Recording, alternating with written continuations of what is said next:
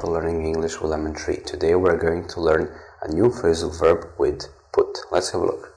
We had to put off the visit to the National Museum due to bad weather. We had to put off the visit to the National Museum due to bad weather. We had to put off the visit to the National Museum due to bad weather. We had to put off the visit to the National Museum due to bad weather. Put off. Put off. It means to delay something or arrange to another time. Put off. Put off. Due to. It means because of. Due to. Due to. Because of. Uh, pay attention to the usage of the definite article.